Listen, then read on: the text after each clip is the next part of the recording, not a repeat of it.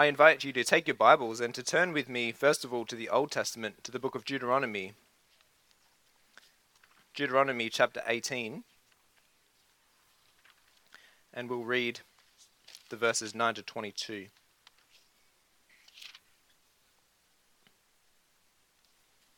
Deuteronomy 18, the Lord is teaching his people how he'd like them to live when they get to the promised land. So let's read Deuteronomy 18, verse 9 to 22. These are the words of the Lord. When you come into the land which the Lord your God is giving you, you shall not learn to follow the abominations of those nations. There shall not be found among you anyone who makes his son or his daughter pass through the fire or one who practices witchcraft, or a soothsayer, or one who interprets omens, or a sorcerer, or one who conjures spells, or a medium, or a spiritist, or one who calls up the dead. For all the, who do these things are an abomination to the Lord, and because of these abominations the Lord your God drives them out from before you. You shall be blameless before the Lord your God. For these nations which you will dispossess listened to soothsayers and diviners, but as for you, the Lord God your God has not appointed such for you. The Lord your God will raise up for you a prophet like me from your midst, from your brethren, him you shall hear. According to all who desired of according to all you desired of the Lord your God in Horeb in the day of the assembly, saying, let me not hear again the voice of the Lord my God, nor let me see this great fire any more, lest I die. And the Lord said to me, What they have spoken is good. I will raise up for them a prophet like you from among their brethren, and will put my words in his mouth, and he shall speak to them all that I command him. And it shall be that whoever will not hear my words, which he speaks in my name, I will require it of him. But the prophet who presumes to speak a word in my name which I have not commanded him to speak, or who speaks in the name of other gods, that prophet shall die. And if you say in your heart, How shall we know the word which the Lord has not spoken? When a prophet speaks in the name of the Lord, if that thing does not happen or come to pass, that is the thing which the Lord has not spoken. The prophet has spoken it presumptuously. You shall not be afraid of him. So far, the reading from the Old Testament. Now let's also turn to the New Testament, to the book of Acts. Uh, we're going to read Acts beginning chapter 7, and we'll begin at verse 54. So, Stephen has just given a sermon. Stephen was one of the seven men whom we heard about last week. And he's just given a sermon telling the basically telling the Jews about their unbelief and telling them to repent. And then we start reading in Acts 7, verse 54 when they, that's the Jewish people, heard these things, they were cut to the heart and they gnashed at him with their teeth. But he, being full of the Holy Spirit, that's Stephen, gazed into heaven and saw the glory of God and Jesus standing at the right hand of God, and said, Look, I see the heavens opened and the Son of Man standing at the right hand of God. Then they cried out with a loud voice, stopped their ears, and ran at him with one accord. And they cast him out of the city and stoned him. And the witnesses laid down their clothes at the feet of a young man named Saul. And they stoned Stephen as he was calling on God and saying, Lord Jesus, receive my spirit. Then he knelt down and cried out with a loud voice, Lord, do not charge them with this sin. And when he had said this, he fell asleep. Now Saul was consenting to his death. At that time, a great persecution arose against the church which was at Jerusalem, and they were all scattered throughout the regions of Judea and Samaria, except the apostles. And devout men carried Stephen to his burial and made great lamentation over him. As for Saul, he made havoc of the church entering every house and dragging off men and women, committing them to prison. And now follows our text from verse 4 to verse 25 of chapter 8. Therefore, those who were scattered went everywhere preaching the word. Then Philip went down to the city of Samaria and preached Christ to them. And the multitudes with one accord heeded the things spoken by Philip, hearing and seeing the miracles which he did. For unclean spirits, crying out with a loud voice, came out of many who were possessed, and many who were paralyzed and lame were healed. And there was great joy in that city. But there was a certain man called Simon who previously practiced sorcery in the city and astonished the people of Samaria, claiming that he was someone great. To whom they all gave heed, from the least to the greatest, saying, This man is called the great power of God. And they heeded him, because he had astonished them with his sorceries for a long time. But when they believed Philip as he preached the things concerning the kingdom of God in the name of Jesus Christ, both men and women were baptized. Then Simon himself also believed, and when he was baptized, he continued with Philip and was amazed, seeing the miracles and signs which were done. Now, when the apostles who were at Jerusalem heard that Samaria had received the word of God, they sent Peter and John to them, who, when they had come down, prayed for them that they might receive the Holy Spirit. For as yet he had fallen upon none of them they had only been baptized in the name of the Lord Jesus. Then they laid hands on them, and they received the Holy Spirit. And when Simon saw that through the laying on of the apostles' hands the Holy Spirit was given, he offered them money, saying, Give me this power also, that anyone on whom I lay hands may receive the Spirit. But Peter said to him, Your money perish with you, because you thought that the gift of God could be purchased with money. You have neither part nor portion in this matter, for your heart is not right in the sight of God. Repent, therefore, of your wickedness, and pray God if perhaps the thought of your heart may be forgiven you, for I see that you are poisoned by bitterness, and bound by iniquity. Then Simon answered and said, Pray to the Lord for me, that none of the things which you have spoken may come upon me. So when they had testified and preached the word of the Lord, they returned to Jerusalem, preaching the gospel in many villages of the Samaritans.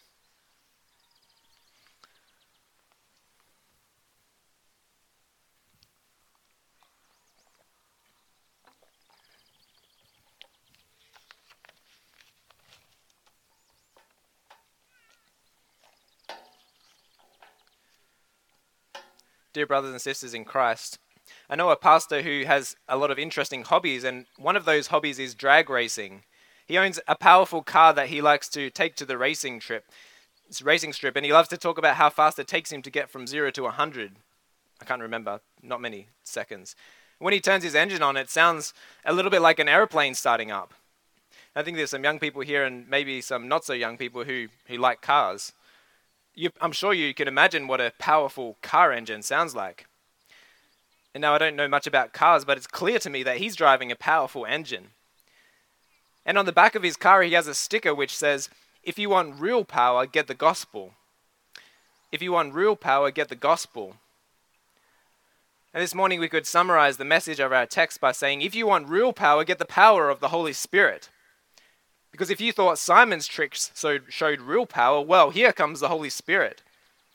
If you thought that age old division between Samaritans and Jews couldn't be overcome, well, the Holy Spirit shows that it can be done.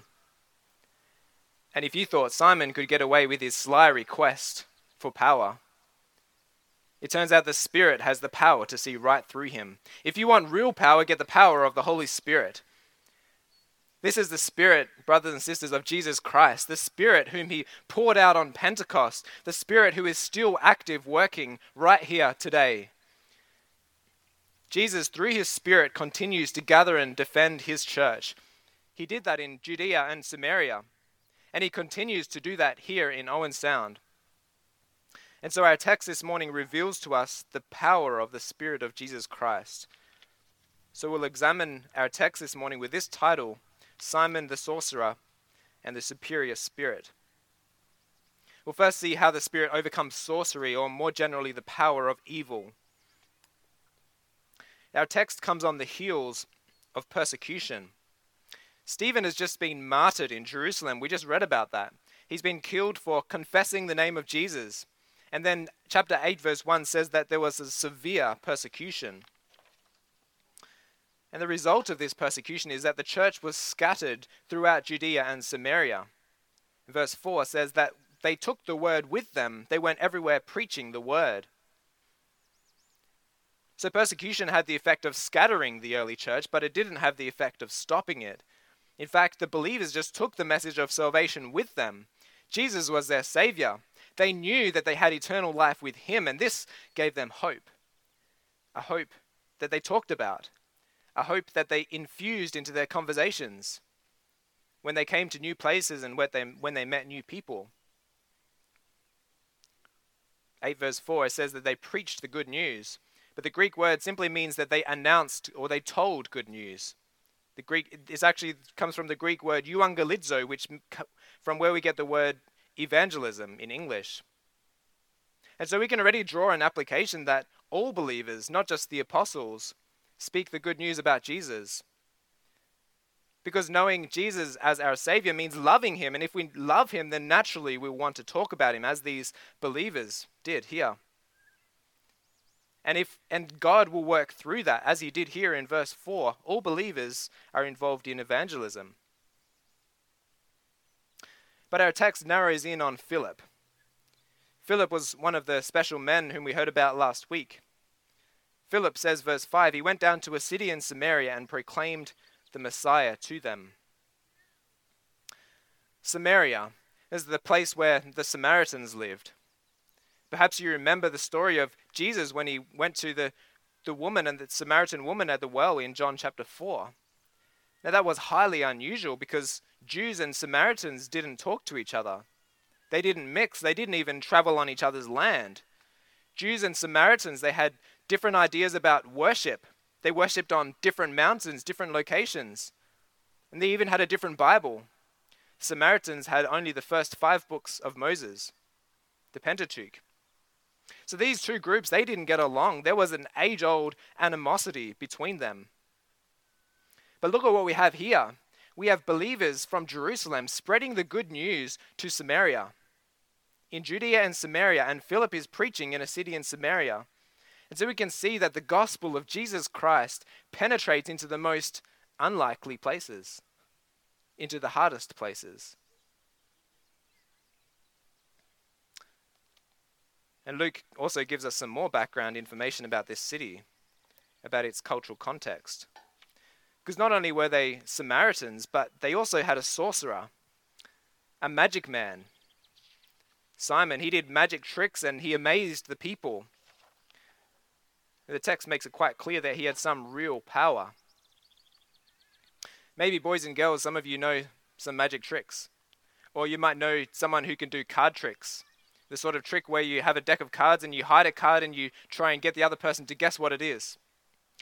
I know a pastor who was really good at those tricks, not the same pastor with a racing car. But these card tricks, they're based on illusion.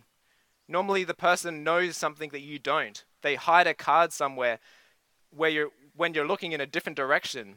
So you think that is magic, but it's only quick hand movements. But there's another type of magic, Another type of magic, which in our text is called sorcery, where the magician has real power, which is an evil power which comes from Satan. A sorcerer is someone who can do real tricks more than just making an illusion. And this is the type of magic that Simon displayed. We don't know exactly what he did, but it's clear that he was doing something which amazed the people, and he'd been doing it for a long time. The people in Samaria were in the grip of Simon's sorcery, in the grip of the power of evil. Actually, in the Bible times, there were a lot of these sorcerers. Even though God had made it quite clear to his people that his people were to stay away from all that stuff, Deuteronomy 18, we read from that, the Lord called it an abomination. Instead of trying to manipulate the spirits, God's people were to rely on his spoken word through the prophets. The prophets, they revealed God's word, and this was what God's people were to listen to. But despite this, it seems that sorcery was very common throughout Israelite history and also in the New Testament. And at least in our text, we can see here this morning that it had quite an impact on the culture in Samaria. In the world of that time, it was quite common to believe in lots of different gods or lots of different powers. Sorcery was a way to manipulate those powers, to access them. And so a sorcerer would say certain incantations and, and try and manipulate these powers. These incantations, they were quite common at the time, and, and magicians even traded secrets between each other. It's the sort of thing you could find at the local bookstore scrolls of secret incantations. Well, brothers and sisters, today sorcery is something we might not hear about very often, but it is still a real thing. For example, you might have heard stories of witchcraft in South Africa or in Papua New Guinea, and, and let's not forget that these things are real. We are fighting a spiritual battle, as Paul says in Ephesians 6. We wrestle against principalities, against powers, against the rulers of the darkness of this age, against spiritual hosts of wickedness in the heavenly places. But, brothers and sisters, in comparison with these sorcery, our text this morning shows us the superior power of the Holy Spirit, superior to Simon's sorcery, mightier than his magic. Because when Simon, who seems like a powerful magician, when he saw Philip, he was amazed. Just notice the contrast here, a bit of irony. Because Simon was someone who amazed the people, he said that his, his name was great, but when he saw Philip, then he himself was amazed. He recognized real power, and he was a man who knew how to recognize power. He couldn't do the same things that Philip did. He couldn't cast out unclean spirits like Philip did, and he couldn't heal paralyzed and lame like Philip through the power of Jesus. And so Simon believed. He believed that Jesus has a greater power than this his sorcery. This confirms what the Bible teaches us. That what Jesus himself said when he sent out his disciples in Matthew 28. He said, All authority has been given to me, all authority in heaven and on earth. That is, including over all the spiritual forces of evil, including the magical arts that Simon practiced, including the spirits that he somehow manipulated. Jesus has authority over all that. Now, this is confirmed in our text when, when Simon believes in Jesus' power and not the power of his own sorcery. Jesus, the one with all authority, proves his superiority through the power of the Spirit.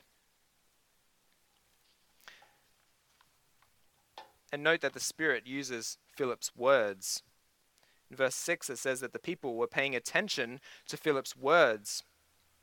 It's a direct contrast with verse 11, where they had previously paid attention to Simon's sorceries. But now the word of God, what Philip preached about the kingdom of God in the name of Jesus, that's what they believed. Verse 14, they received the word of God. And so we can see that the Spirit, as He powerfully works, works through the word. Just as the people of Israel in the Old Testament were to pay attention to the words of the prophets as they were commanded in Deuteronomy 18 so now they heard the words of the great prophet who had been foretold in Deuteronomy 18. This word, the word about Jesus, that's where the power is at. The word of God is living and active and sharper than any two edged sword, piercing even to the division of soul and spirit. The Spirit of Jesus uses this word to overcome the local cultural phenomenon in Samaria but the Spirit also uses this same word today, overcoming the power of evil. This is great news for us today, isn't it? Because the Spirit of Jesus Christ is superior to sorcery. The Spirit is sovereign over all the spiritual forces of evil. It's great news for missionaries, for men like Pastor David and his wife Erica as they go off to Papua New Guinea, as they work there on the front lines of the gospel, working in cultures where the power of witchcraft is evident and greatly feared by many communities. The Spirit is superior. This is great news for pastors and elders who are working with the Word because they know that the same Spirit of Jesus is able to transform hearts and lives. The same Spirit is able to turn brokenness into beauty through the Word. And it's great news for all of us, brothers and sisters, because we know that this Spirit is able to use our words when we witness of the hope that we have in Jesus, just as the early believers did in Acts 8 4. For all of us here, it's unlikely that we'll confront sorcery in our Western context. But our society is still influenced by the power of evil. People promote what is evil and call it good. Think of homosexuality in the Pride Month. But, brothers and sisters, we don't need to be afraid to stand on the truth of God's word because we know that the Spirit is able to overcome the power of evil. And this same Spirit is able to work faith in us, to strengthen our faith when it is weak, to conform us increasingly to the image of our Savior. This is the power of the Spirit. If you want real power, get the power of the Holy Spirit.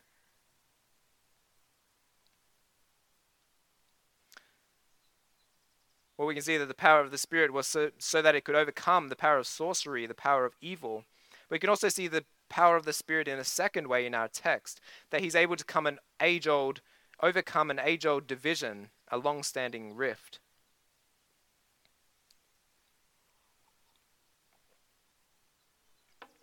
Because as we keep reading our text, we notice something very strange in verse 14 that the apostles in Jerusalem sent Peter and John who came and prayed that they received the Holy Spirit because he hadn't fallen on them yet. They'd only been baptized in the name of Jesus. Well, how can this be? Because they believed in Jesus. How was that possible without the working of the Holy Spirit? Well, we have to say that the Spirit had been working in them. That was how they believed in Jesus. That's why they believed the message from Philip. But they hadn't yet received the special gifts of the Spirit. Remember the special gifts that were poured out in Pentecost in Acts chapter 2. The special gifts that also came to the Ephesians when they received the Spirit in Acts 19. Gifts like prophecy, speaking in tongues. It was almost like a, a, mini Pentecost that happened here. These were gifts that were present in the early church. We also read about such gifts, for example, in the Corinthian church in 1 Corinthians 12 to 14. So the Samaritans had believed in Jesus, the spirits had worked in their hearts, but they hadn't yet received these special gifts speaking in tongues, prophecy, etc. So why was that? Because at Pentecost, these gifts came straight away. They believed in Jesus, they were baptized in his name, they received the gifts of the Spirit. But here it seems that the Spirit waited before bestowing these gifts. The gifts were held back. And why was that? Well, it was most likely because of this age old division between Jews and Samaritans. We heard about that. Jews and Samaritans didn't like each other. You see, if the gifts came straight away, there was a danger that the church in, Jer- in Samaria would have thought themselves to be self sufficient, that they would have remained separate from the church in Jerusalem. They might not have accepted the apostles as the foundations of the church, or the Jerusalem church also might not have accepted the Samaritan believers as brothers and sisters. So there was a danger that this rift would never be healed. But now we can see that the apostles, the foundation of the church in Jerusalem, they pay, play an important role in the expansion of the church into Samaria. Perhaps you remember what Jesus said to his disciples before he ascended into heaven in Acts 1 8. He said, You will receive power from the Holy Spirit, and you will be my witnesses in Jerusalem, in Judea and Samaria, and to the ends of the earth. So they've been his witnesses in Jerusalem, and now we can see them carrying out the next stage in this gospel expansion. Now the gospel is going to go out also to Judea and Samaria. And so we see the apostles as Jesus' witnesses responding and authenticating the work of Philip by going to Samaria. And we can also see that this potential divide between Jews and Samaritans is avoided the apostles are Christ's witnesses in Jerusalem, and they are his witnesses in Samaria as well. And so the church remains one. And further, Peter and John, after they've been in Samaria, now they could go back to Jerusalem. And they could tell the church there about what was happening in Samaria, about, about the work that God was doing there in Samaria. And so a rift was avoided and unity would, was maintained there would be one church just as there was one Spirit. The Spirit, who is the powerful and sovereign Spirit, is also a Spirit who works unity. The unity in the Jerusalem church that we heard about two weeks ago at the end of Acts chapter 4. The unity that we heard about last week, which was maintained when they chose seven men to serve tables, to avoid that problem between the potential the problem which had the potential to divide the church in Acts 6. Now, this unity we see here is also maintained as this gospel continues to spread. The Spirit continues to provide for unity in the early church, even as it expands into Samaria. Well, we've seen in the last couple of weeks the need for unity, the call for unity. And we see it again in our text this morning. The Apostle Paul, he says to the Ephesians to walk worthy of their calling. He says, with all humility and gentleness, with patience, bearing with one another in love making every effort to keep the unity of the Spirit through the bond of peace. Making every effort to keep the unity of the Spirit, because there is one body and one Spirit. Well, the Spirit works this unity, and we can also see that the special gifts of the Spirit show to us that Jesus is continuing to spread his kingdom throughout the world. Jerusalem, Judea and Samaria, the ends of the earth. So the gospel is now expanded out from Jerusalem. It's come to Samaria and it's on its way to the ends of the earth. The gifts that we see in our text are proof that another step has been taken, that Jesus has taken another step in gathering his church. The Spirit pours out gifts in confirmation of this groundbreaking reality. So, as the gospel spreads in Samaria, the Spirit overcomes sorcery, overcomes this age old division, and we'll see that he also overcomes Simon's sin.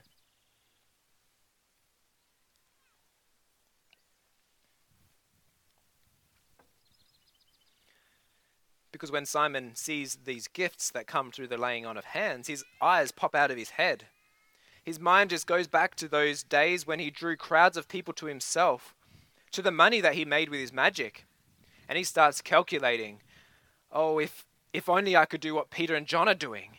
Imagine the gold I could do then. Imagine the retirement home I could get in Florida. Imagine, oh, the possibilities are endless. And so he asked Peter and John, Can I buy your secret? What's your price? It was quite common for magicians to share secrets with each other, to write enchantments in the bookstores, in, books, and sell them at the local bookstore. And Simon slipped back into this way of thinking. He slipped back into the way of thinking that the power of the Holy Spirit was just like these other powers that he used to manipulate. Rather than bowing to the Spirit, he wanted to buy the Spirit. He thought that the Spirit could be sold rather than being served. And into slipping back in this way of thinking, Simon hadn't given up his own cultural framework. The way that he used to think still dominated his mindset. He was trying to fit the gospel inside his own beliefs, rather than allowing the gospel to shape his entire outlook on life. So he was still dominated by the pagan way of thinking. And further, Simon wanted to buy the Spirit for his own gain, for his own selfish purposes. He recognized the great power of the Spirit and he wanted to use that for himself. And this is the danger behind Simon's offer of money to Peter and John. But the Spirit cannot be bought. Brothers and sisters, the Spirit is sovereign. And so the Spirit knows also the intentions and thoughts of our hearts. And so Peter's responds, even though it may seem harsh, it cuts right to the heart of the matter. Verse 20 Your money perish with you, because you thought that the gift of God could be purchased with money. And Peter and John told him his heart was not right in the sight of God. So the Spirit not only has the power which was so coveted by Simon, but he is also able to discern the thoughts and intentions of the heart. He sees what's inside of us. He saw what was inside Simon, and he sees what's inside you as well. Well, brothers and sisters, we're also in danger of cultural accommodation. You see, believing in the gospel requires a complete transformation. Rather than conforming to this world, we are called to be transformed by the renewing of our minds. Rather than accommodating the gospel to our Western cultural beliefs, we're called to live distinctive gospel shaped lives. As Paul says in Ephesians 5, you were once darkness, but now you are light in the Lord. Live as children of the light. For the fruit of the light consists in all goodness, righteousness, and truth, testing what is pleasing to the Lord. Because we might not have sorcerers or witch doctors in our Western culture. But this doesn't mean that our culture is good, inherently good, that it doesn't need any changing. Just walk down the streets in town and see the rainbow displays. I even noticed that there was one, a crosswalk, which was going to be painted to be a, rain, a rainbow, celebrating gay and lesbian lifestyles. Or just think of how materialistic our culture is, focused only on the things that we can see. If, if other cultures around the world place too much emphasis on the spiritual world, surely our culture doesn't place enough emphasis on it. So we live in this world, brothers and sisters. We're surrounded by worldly influences, and, and we are called as followers of Jesus Christ to live by his Spirit, to live distinctive, spirit filled lives. And we do that by immersing ourselves in the Word of Jesus Christ the same word which the Spirit used in Samaria to transform hearts and lives. The word which is all about Jesus, our Savior. The word of God is living and active, and as we've seen, it is also a discerner of the thoughts and intents of the heart. Just as the Spirit enabled Peter and John to discern what was in Simon's heart, so God's word pierces our hearts.